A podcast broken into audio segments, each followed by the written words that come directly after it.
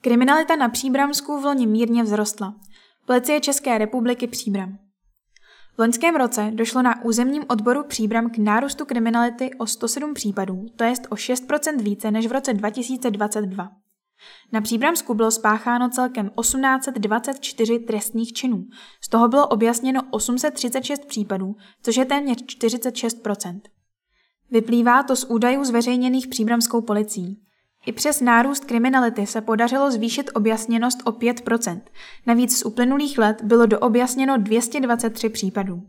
Na obvodním oddělení Příbram loni evidovali 886 trestných činů, což je 48 z celkové kriminality.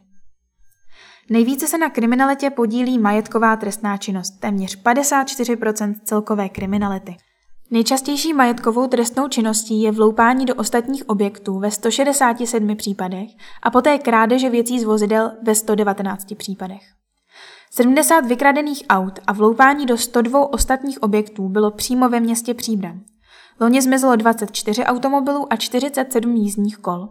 Krádeží vloupání bylo evidováno 438, a to zejména do ostatních objektů, například garáží, sklepů, kůlen, obchodů, domů, restaurací, bytů, chat. Co se týká další majetkové trestné činnosti, řešili policisté 155 podvodů.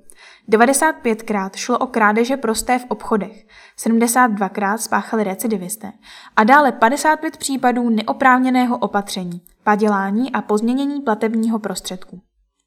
V oblasti podvodů páchaných v online prostředí se stále setkáváme s provázanou sériovou trestnou činností.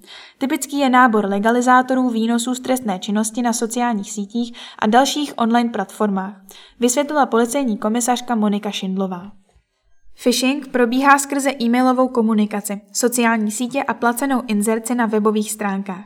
Speciální variantou je phishing v podobě podvodných telefonátů a SMS zpráv. V podvodných telefonátech významně převažuje legenda falešného bankéře ve spojení s legendou napadeného bankovnictví.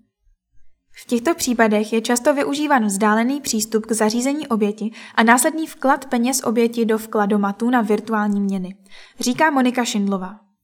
Přetrvává rozesílání podvodných SMS zpráv, které předstírají, že jsou zasílány institucemi nebo připravními společnostmi. Cílem je vylákat přístupové údaje do internetového bankovnictví oběti a neoprávněně odčerpat její finanční prostředky. Násilná trestná činnost stoupla pouze ze 119 případů na 120. Loni nedošlo k žádné vraždě. Umyslné ublížení na zdraví bylo spácháno 31krát, 29krát porušování domovní svobody, 15krát vydírání, 11krát loupež, 10krát nebezpečné vyhrožování, 8krát týrání osoby žijící ve společném obydlí a 7krát nebezpečné pronásledování. Počet hospodářských trestných činů stoupl z 95 na 101. Nejčastějšími případy jsou podvod, neoprávněný přístup a poškození záznamu v počítačovém systému, zkrácení daně, spronevěra či úvěrový podvod. U mravnostní kriminality došlo k poklesu z 26 na 21 činů. Z toho je celkem 10 případů znásilnění, 4 případy dětské pornografie a zneužití dítěte k ní, 3 případy pohlavního zneužívání. Co se týká drogové trestné činnosti, kriminalistům se podařilo během loňského roku odhalit 33 případů trestného činu, nedovolená výroba a držení psychotropních látek a jedů. Drogové problematice je věnována velká pozornost, protože je úzce spojena s majetkovou trestnou činností, dodala Monika Šindlová. Recidivisté spáchali celkem 68% objasněných trestních činů.